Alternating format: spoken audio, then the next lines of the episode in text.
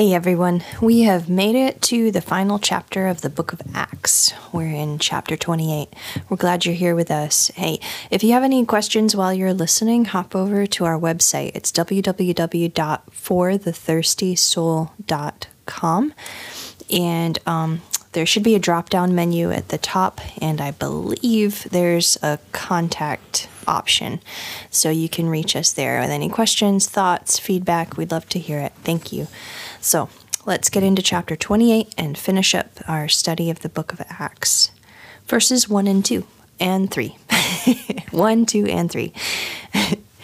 when they had been brought safely through, then we found out that the island was called Malta the natives showed us extraordinary kindness, for because of the rain that had set in, and because of the cold, they kindled a fire and received us all. But when Paul had gathered a bundle of sticks and laid them on the fire, a viper came out because of the heat and fastened itself on his hand. After they landed, they found out they were in an island called Malta. Malta was a small island 60 miles south of Sicily. This was 600 miles west of Fair Havens. Remember, that's where they set out. The natives of the land were very kind to the people of the ship. Uh, the word here for natives is hoi barboi, uh, which can directly be translated into barbarians, but this probably simply meant that they could not speak Greek or were not Greek cultured. They even began a fire for the group since there was no since there was a lot of cold and rain. Um, to prevent the fire from going out, Paul gathered some firewood, normal thing to do. And when he placed it on the fire, a viper or a snake came out of the bundle and bit Paul. Verses 4 through 6. When the natives saw the creature hanging from his hand, they began saying to one another, Undoubtedly, this man is a murderer and though he has been saved from the sea, justice has not allowed him to live. However, he shook the creature off into the fire and suffered no harm. But they were expecting that he was about to swell up or suddenly fall down dead. But after they had waited a long time and had seen nothing unusual happen to him, they changed their minds and began to say that he was a god. The natives saw the whole scene. A poisonous snake had bitten Paul and was dangling from his hand. In other words, it had plenty of time to put its venom into Paul's system. The natives of the island, probably knowing there were prisoners among the crew, judged that Paul was a murderer and so would die justly. But Paul shook off the snake and into the fire, and there was no damage. The natives' suspicions were wrong. The natives were expecting him to swell up or suddenly fall dead, but Paul stayed alive. So they instead began to think the complete opposite. Perhaps he is a god. This is exactly why we cannot base our thoughts on man. We're so easily swayed. We judge by appearances and end there. Verses 7 through 9. Now, in the neighborhood of that place were lands belonging to the leading man of the island, named Publius, who welcomed us and entertained us courteously three days. And it happened that the father of Publius was lying in bed afflicted with recurrent fever and dysentery. And Paul went in to see him, and after he had prayed, he laid his hands on him and healed him. After this had happened, the rest of the people on the island who had diseases were coming to him and getting cured. In the lands nearby, there was a man who was called Publius. He was probably a rich man and probably a leader among the people of Malta. He took care of them, the prisoners, and everybody on the ships for three days. While there, Paul, through the power of God, healed Publius's father, who had fever and dysentery. When the others from the island heard of this, they brought their disease to Paul for healing as well. The gift of healing seems to have been dissipated in that time. Since this is the last time we read of Paul's healings, uh, we see that Epaphroditus and Trophimus were both ill in Paul's later writings, and Paul did not heal them. And we see this in Philippians 2 25 to 30 and 2 Timothy 4 20, verses 10 and 11. They also honored us with many marks of respect. And when we were setting sail, they supplied us with all we needed. At the end of three months, we set sail on an Alexandrian ship, which had wintered at the island, and which had the twin brothers for its figurehead. When they left, they were honored with marks of respect. Maybe that could mean badges or maybe tribal honors. We don't really know for sure.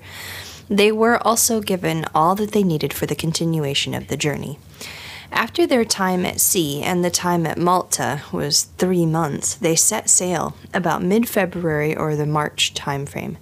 They left with another Alexandrian ship, probably also taking grain to Rome from Egypt, but this ship had waited the winter in Malta. We don't know if all 276 passengers took this ship or if they are separated. Um, that's referring back to the last chapter where we saw that number on the boat. Luke even distinguishes the ship by mentioning the figurehead of the twin brothers. This was probably part of Greek mythology, the twin sons of Zeus and Leda. They are referred to in astronomy as Gemini and were considered in that time to be good luck, the protectors of men at sea. Their specific names were Castor and Pollux. Verses 12 through 14. After we put in at Syracuse, we stayed there for three days. From there, we sailed around and arrived at Rhegium. And a day later, a south wind sprang up, and on the second day, we came to Puteoli. there we found some brethren, and were invited to stay with them for seven days, and thus we came to Rome. We finally make it to Rome. They stayed at Syracuse for three days, went to Rhegium, which is Reggio on the toe of Italy, uh, Puteoli, which is today's Pozzuoli, and they remained in Puteoli for a week. There, Paul stayed with some fellow believers, and this is important. It shows us that the gospel had spread even this far to Italy, and they finally arrived to the vicinity of Rome. 15 and 16, the verses. And the brethren, when they heard about us, came from there as far as the market of Appius and three inns to meet us and when Paul saw them, he thanked God and took courage. When we entered Rome, Paul was allowed to stay by himself with the soldier who was guarding him. Other brothers from different places and different mothers, no, just kidding, heard of Paul's arrival and came from Rome to see Paul. Paul most probably took the Appian Way to get to Rome from Puteoli, which is where these brethren came to see him. It was a 125 mile road. The market of Appius was a town about 40 miles away from Rome and on the Appian Way. Three Inns is 30 miles away from Rome and also on the Appian Way, and these groups encouraged Paul and caused him to thank God for his faithfulness. Finally, they entered Rome, and while there, Paul was allowed to stay by himself with one soldier who guarded him. Paul's residence was a rented house, you see in verse 30. This was a privilege among prisoners because there was no serious offense against his, rec- his record. Okay, so what do we learn from this? We come to an interesting question. Why did Luke take so much effort to show us the detailed voyage of Paul to Rome? First, it was a true continuation of Paul's story for the spread of the gospel. Second, it showed God's sovereignty in Paul's life. God had a plan, and he completed it despite many obstacles. Verses 17 through 20. After three days, Paul called together those who were the leading men of the Jews, and when they came together, he began saying to them, Brethren, though I had done nothing against our people or the customs of our fathers, yet I was delivered as a prisoner from Jerusalem into the hands of the Romans. And when they had examined me, they were willing to release me because there was no ground for putting me to death. But when the Jews objected, I was forced to appeal to Caesar. Not that I had any accusation against my nation. For this reason, therefore, I requested to see you and to speak with you, for I am wearing this chain for the sake of the hope of Israel. While in Rome, Paul first went to the Jewish people. This was his norm. He mentioned why he was in Rome, but did it in a very wise way. He mentioned that he had done nothing against the customs of the Jewish people, yet he was delivered as a prisoner from Jerusalem. The Romans were going to let him go, but the Jews objected to that decision, so Paul had appealed to Caesar. He basically mentioned his innocence without accusing the Jewish leadership of much of anything. He mentioned that he was innocent, and the Roman authorities thought the same. He said he did not have anything against the nation of Israel. He had been imprisoned because he held the hope of Israel. Now, Paul felt he was imprisoned on behalf of Israel. So now he wanted to speak to the Jewish leadership about this hope. Israel's hope is only found in Jesus. He broke the chains of sin and death by fulfilling the law of the Old Testament, dying and then defeating death by resurrection. Verses 21 and 22. They said to him, We have neither received letters from Judea concerning you, nor have any of the brethren come here and reported or spoken anything bad about you. But we desire to hear from you what your views are for concerning this sect.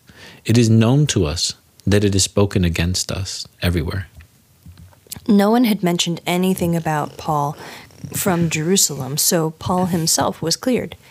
They had also heard of Christianity and how many spoke against it, but they specifically wanted to hear from Paul what the views of Christianity were. It seems like these leaders had not actually heard any real information about Christianity except a negative uh, connotation of it. Verses 23 to 24.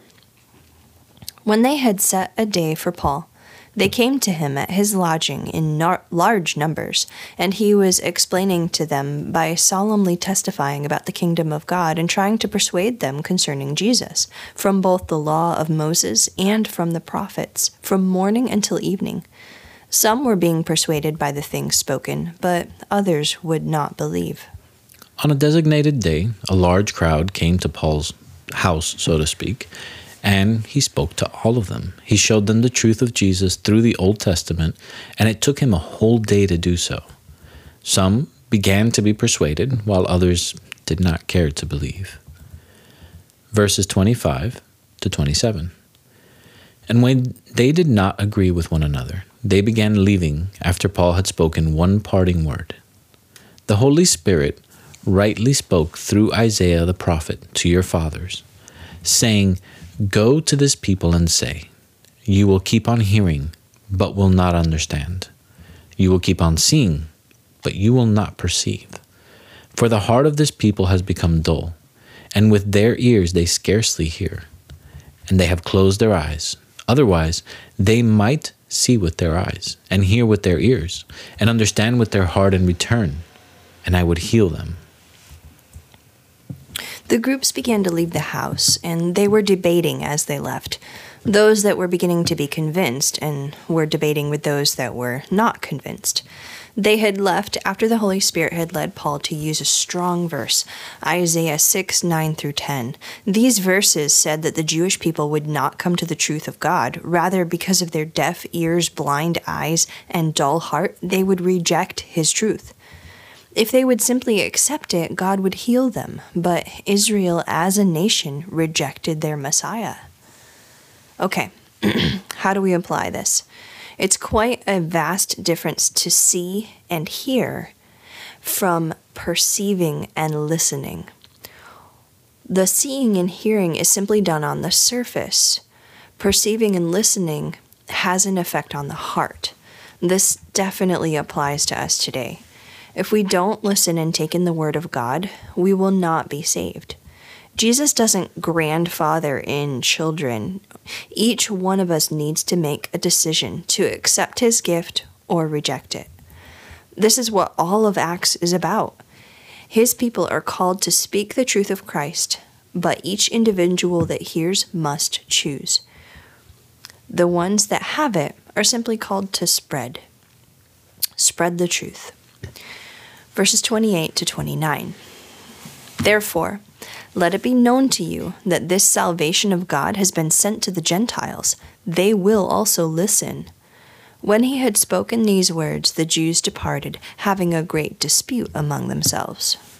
Paul told the Jews, from his quoted verse before, that the Gentiles would listen to the hope of Israel. They would accept the salvation of God.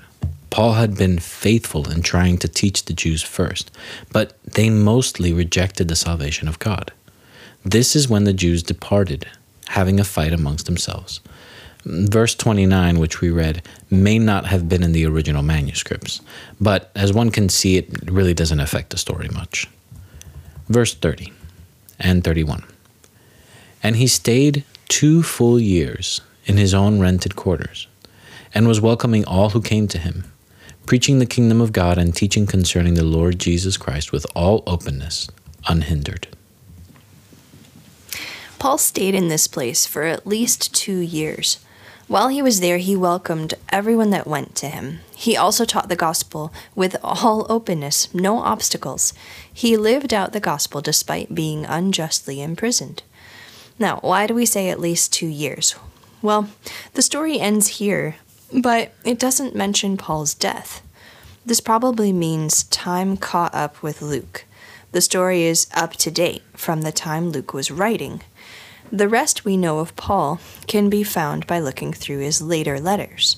In the two years he was there, he probably wrote Philemon, Colossians, Ephesians, Philippians, and possibly Hebrews. The author is not 100% certain for that book. After these two years, he possibly went to Spain and taught for some other years. Tradition says Paul was killed by execution by axe by Nero at Rome. Paul endured to the very end. If you want more info, you can read the intro to Paul's letters, and we'll be getting it up on the podcast when we get to it. The intro will be on our website as well under resources. Luke wrote this book for many reasons, but one of the main reasons was to encourage the church to be faithful in every age to carry the gospel to the ends of the earth. If one man made it this far, what about God's church, full of God's people? What power the church has in the gospel. The power to save souls eternally and change hearts permanently to Jesus the Savior. What are you doing with this power?